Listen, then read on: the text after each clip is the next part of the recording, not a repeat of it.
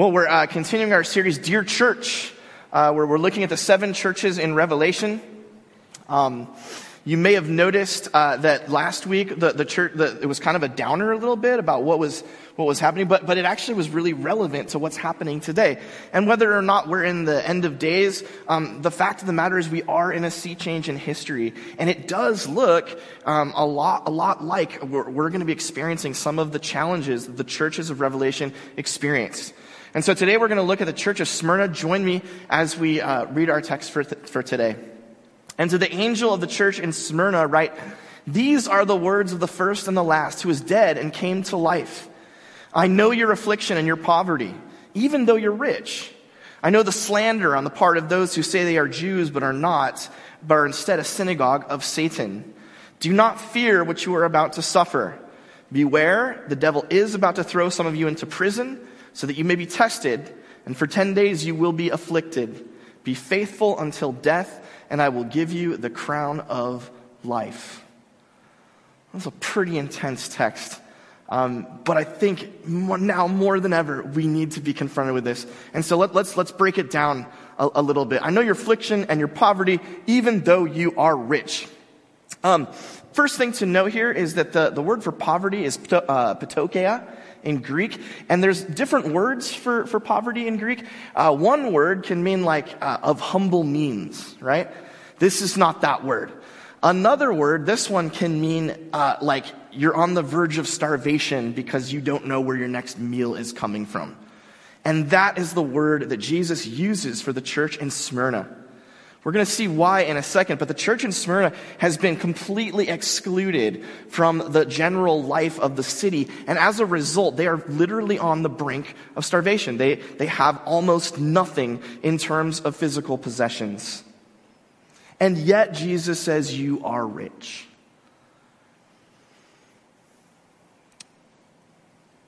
Now, I know this is true, but it's something that I really struggle with. Uh, I've been to Haiti uh, four or five times. Um, I got a picture here of uh, some of our friends in Haiti. Uh, Doug in the middle, looking cool. Um, oh, is there a small Tory up in the top right? Oh, that's cute. Um, what, the, the, weirdest thing when you go to Haiti is that these people are literally living hand to mouth. Um, and yet, it's unreal how joyful they are. Now, me, I'm a cynic, and so when I, when I go there, my, my internal monologue is something like this place is a disaster, there's no hope, I can't wait to go home.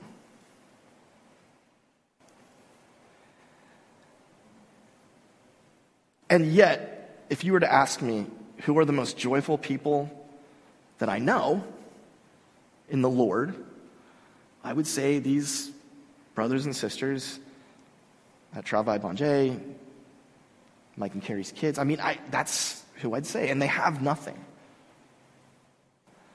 And so there's this, this weird irony, right? Where it's like, that's their reality. And yet, I wouldn't want anything to do with it. You know what I'm saying? Like, I would not want to give up anything that I have here in the United States, in the first world West.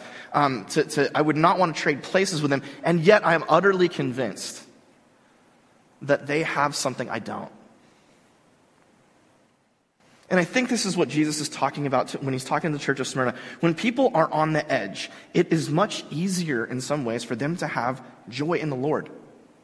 The more we have, the more comfortable we get, the less likely we are to experience God's joy. Why? Why? Well, there's a couple of reasons. Uh, rice and beans, that's the first one. Uh, if you go to Haiti, you'll find out that they eat the same thing every day. Uh, next slide, Marilyn. Uh, every single day. It's rice and beans for three meals a day. Uh, and when the when when the, when the, the, the the saviors from America come, like one or two days, they'll like they'll spend a little extra money and give us chicken because we like that. And we don't we don't eat any of the food at the the orphanage uh, because it's gross. We wait until we get back to the hotel where they have you know something that's a little bit better. It's not really any good, but at least doesn't give you um, loose bowels. Okay when you are, when, and, and, and the thing is, they love it. They're like, it's the craziest thing. They're so happy. And, and I'm like, uh, I don't know how to do it. But I think part of it is, is that they are in, in this place where they are constantly depending on God for stuff. And not just like I mean, we're now depending on God for gasoline. Uh, so we're starting to feel a little bit like the people in Haiti. Uh, but they, they depend on God for, for just the basic calories to survive. And so when they see provision, they're like, wow, this is truly a miracle. When you're um, in the when you're in the, the global south or you're in a, in a community that's um, that's that's deprived, uh, one of the things that, that's very real to you is the need for forgiveness. Um, we actually, by having a lot of stuff and being comfortable, we're able to paper over a lot of the ways that we hurt each other, the, the things that we do that are wrong. Um, and, and, as a result, we, we, it's, it's hard for us sometimes to really understand the value and the, and the amazingness of forgiveness, of being able to let go. I mean, when you're with the people in Haiti, they are dealing with, on a regular basis, um, violence, rape, theft, uh, things that for the most of us, those aren't a part of our normal lives. And for, for the community to, to work, forgiveness is incredibly powerful. And for God to be able to forgive is something where they're like, wow, God gave his only son so that, that even though I'm making these mistakes, even though I'm trapped in this crazy life, there's hope. In the bottom right, I have, uh, you know, the Beauty and the Beast. True love. That's uh, what Americans believe life is about. It's about finding true love. Um, you know, you got the beast there. He's, a, he's monstrous, but he has a heart of gold. And, uh, and Belle finds him. And then the two of them come together, and that's what life is really all about, isn't it? It's finding your soulmate and uh, being in love forever. That's actually a luxury. Uh, if you're aware of human history, you know that falling in love was uh, very low on the priority list for most human beings throughout history uh, because it's a luxury. It's a luxury only available to the, the, the, extremely wealthy. And even for them, most of the time, it's not available. Uh, falling in love is, it's awesome, but it's certainly not uh, for everyone. It's certainly not for uh, anybody who's not extremely elite in world history. And yet, for us, we assume that the good life is falling in love. One of the reasons is when you don't have resources, when you don't know where your next meal is coming from, you're probably not doing a lot of family planning. You're probably not being like, oh man, I got to find the one um, and have a whole bunch of kids. That's just not the reality for the people who don't have stuff. Instead, for them, it's not finding someone who knows them and, and is known. That's God's job. God is the one who knows us deeply. God is the one who loves us unconditionally. Uh, the, our friends in Haiti, they know this deeply because they know that they, there aren't a lot of opportunities out there, and yet God, in His, in His glory, uh, makes it possible that they can be truly and deeply loved, regardless of where they come from, what they do. Last one in the middle there, it's Lombard Street in San Francisco. The, it's that curvy, crazy street um, that's in movies a lot. By the way, if uh, you go back and watch uh, The Rock again, oh yeah, there's an awesome scene where like uh, there's like a bus that goes down Lombard Street. It's, it's, it's really rad. You should check it out. Um, when you're uh, in, in, in an environment like the people of Smyrna, like our friends in Haiti, where things are so corrupt, so twisted, there is something unbelievably compelling about being about seeing it made straight, seeing it made right. When you're in a world that is so deeply evil and corrupt, when you see God use you to be his hands and feet, to be a part of the straightening, you, there's a sense of a sense of peace, a sense of joy that um, well, just to see God's will being done, his kingdom being built, and you being a part of it. This is why I'm so desperate for you to come and hear Ray uh, today in the barn. It's why I'm so excited about some, we got some potential uh, projects we're coming up with, with uh, ways to serve. God willing, we're going to be able to go to Mexico and build a church for some brothers and sisters there. Those are the kinds of things where you have this awesome opportunity to be a part of the twisted being made straight. And that is where real, that's real wealth. Right? The love of God is real wealth. Forgiveness is real wealth. Provision and dependence, that's real wealth. The, the, the, the crooked being made straight, that's real wealth. And I believe that. But I still have a hard time giving things away. Nevertheless, uh, that's the first thing your note sheets.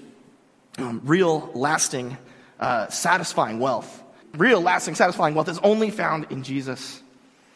Jesus is the one who truly loves. Jesus is the one who makes the crooked straight. Let's go on. Okay, let's, let's say that's the truth about Smyrna. Uh, what's going on with them? I know the slander on the part of those who say they are Jews and are not, but are a synagogue of Satan. Uh, what was happening in, in, the Roman Empire was that there's groups of Jewish people who rejected Jesus as the Messiah. And so anyone that they saw uh, embracing Jesus as the Messiah, they saw as blasphem- blasphemers, as, as God haters.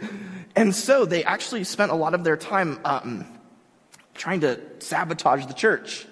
And so they would tell lies about the church. Not every, uh, Jew, not every Jewish synagogue is a synagogue of Satan, by the way. It's a synagogue of Satan is reserved for those um, who are actively trying to destroy the church. And uh, these people were. What were they? What were they slandering about Christians?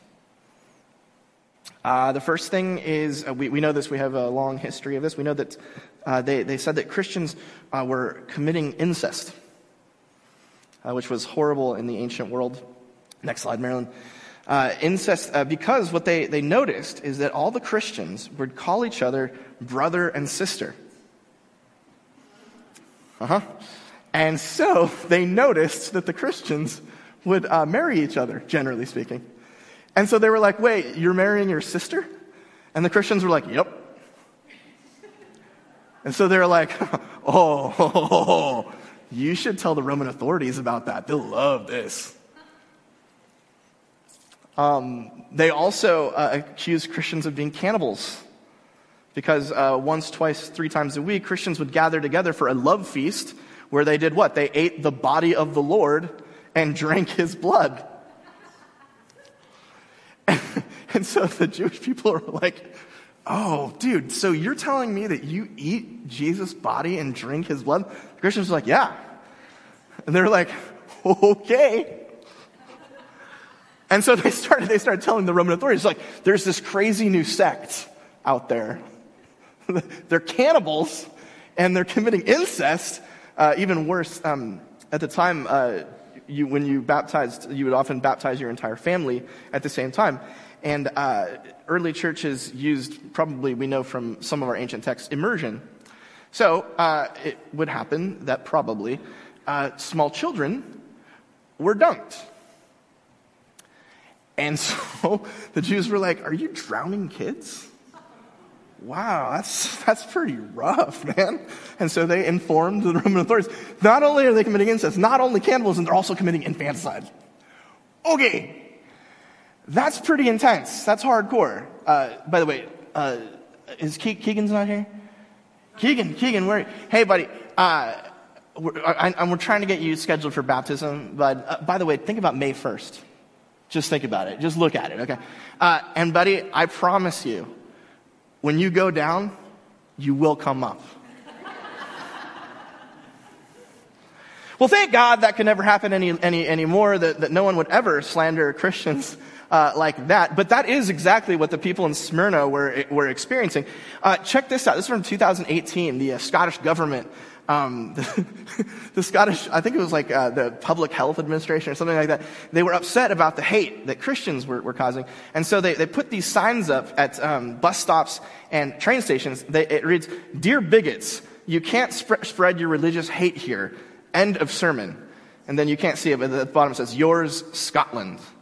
That's cool. On the left, you can't read it, but it, it reads like this Dear bigots, Division seems to be what you believe in. We don't want your religious hate on our buses, on our streets, and in our communities. We don't want you spreading your intolerance or making people's lives a misery because of their religious dress, meaning faith. You may not have faith and respect and love, but we do. That's why if we see, you, see or hear your hate, we're reporting you. End of sermon, yours, Scotland. Hate crime. Report it to stop it.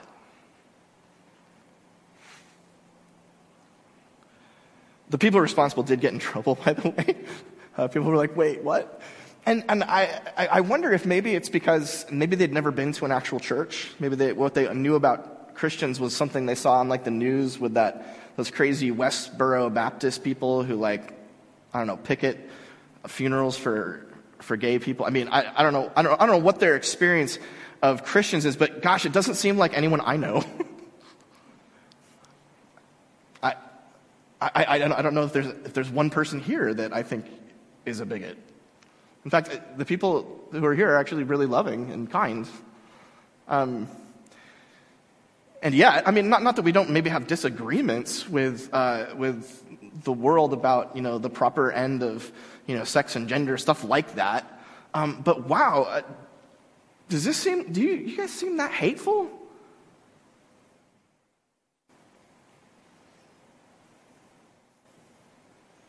Maybe what's going on is um, there's people who uh, are virulently anti Christian. And maybe what they're doing is they're slandering us with the end, maybe, of putting us in jail.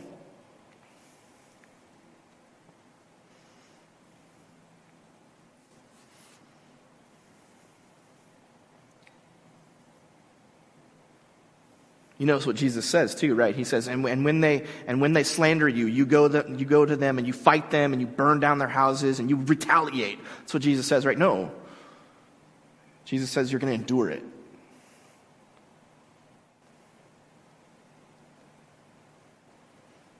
It's the next thing in your note sheets. You will be slandered, but they won't win. That's critical. They won't win.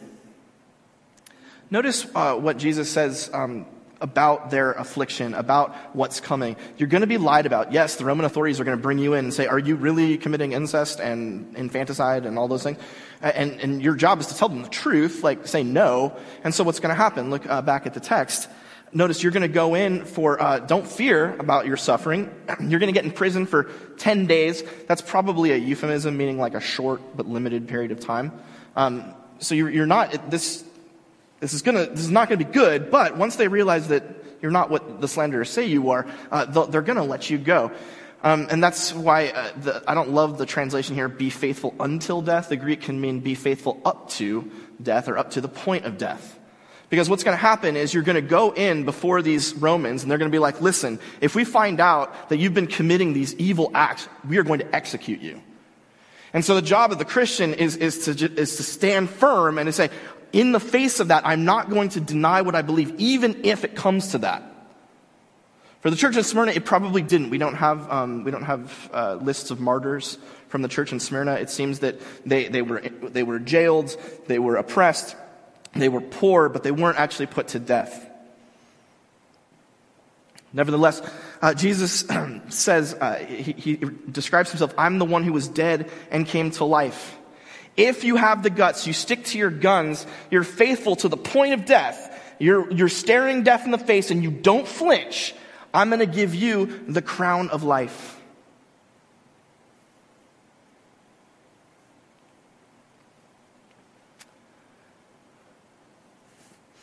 That uh, when, when he said dead and, and came to life. Well, Jesus is the first one who, who, is, who is dead and then came to glory.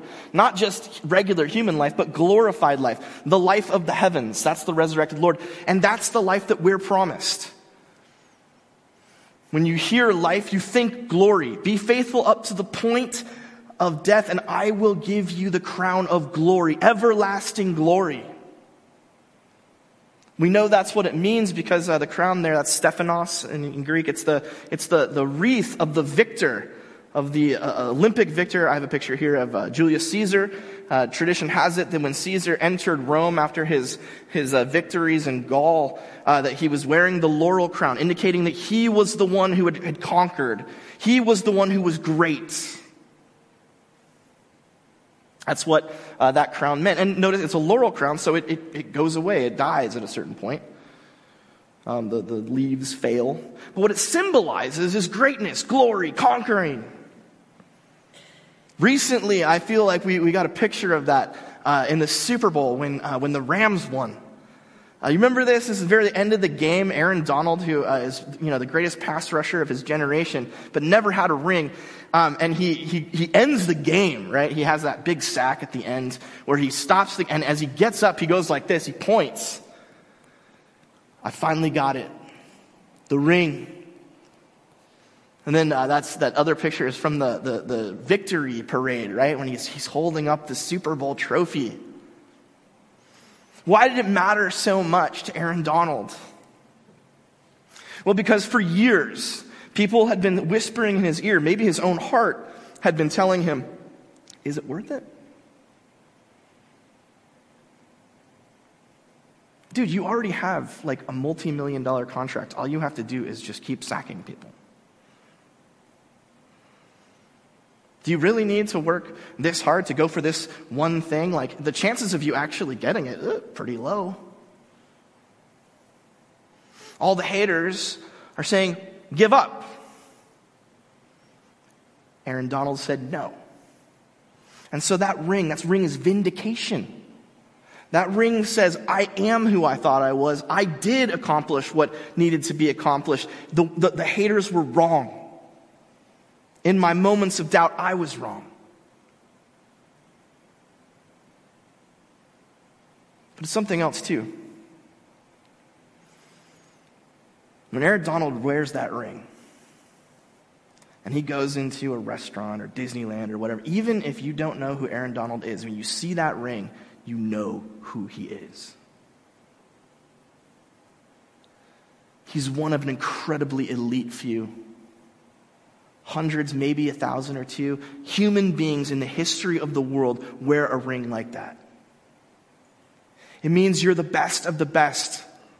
That no one can hold a candle to you. You are elite of the elite. And, and, and the person who's looking at that says, I will never be in the club you're in. You will always be greater than me, at least in the realm of football.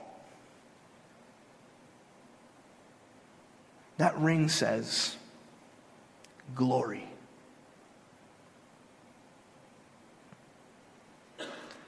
And Jesus is promising that same ring, that same glory to anybody, any Christian who stands up heroically, endures the lies about them, who takes on the suffering, who sticks to their guns and says, I'm not quitting, even if it really comes right up to it.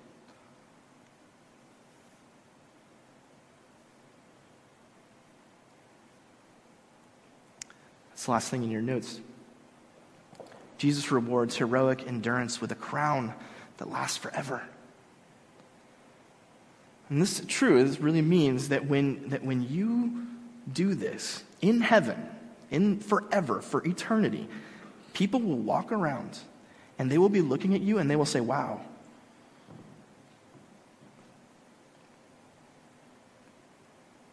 You're in a club that I'm not a part of. You did something I didn't.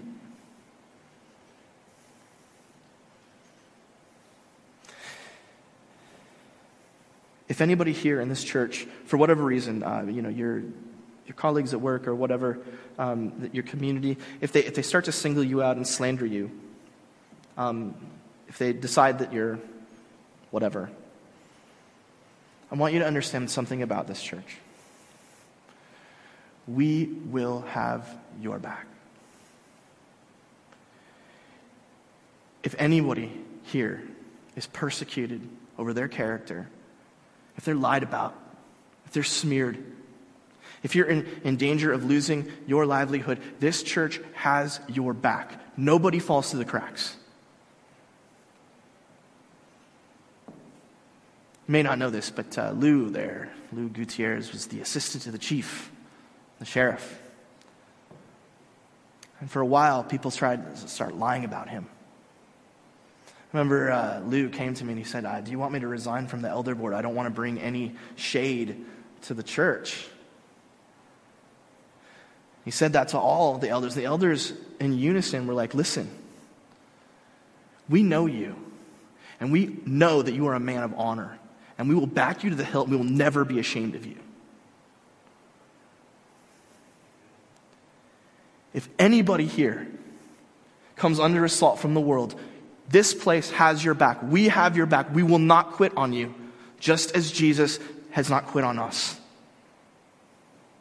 So do not be afraid of the afflictions that you will suffer. They will put you in prison for uh, just 10 days. But if you're faithful to the point of death, if you stick to your guns, you will have the crown of life and glory forever. Let's pray.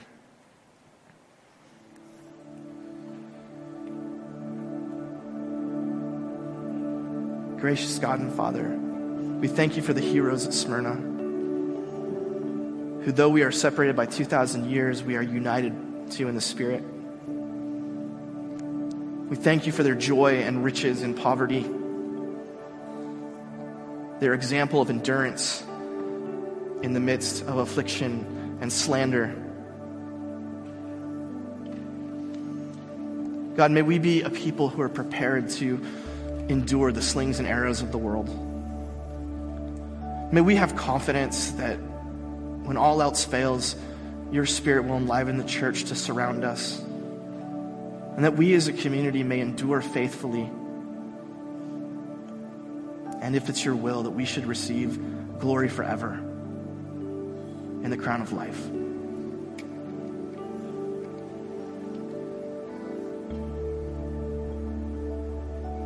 Gracious God and Father, we're your servants. And we ask you for the courage to be your people come what may. In Jesus' name we pray.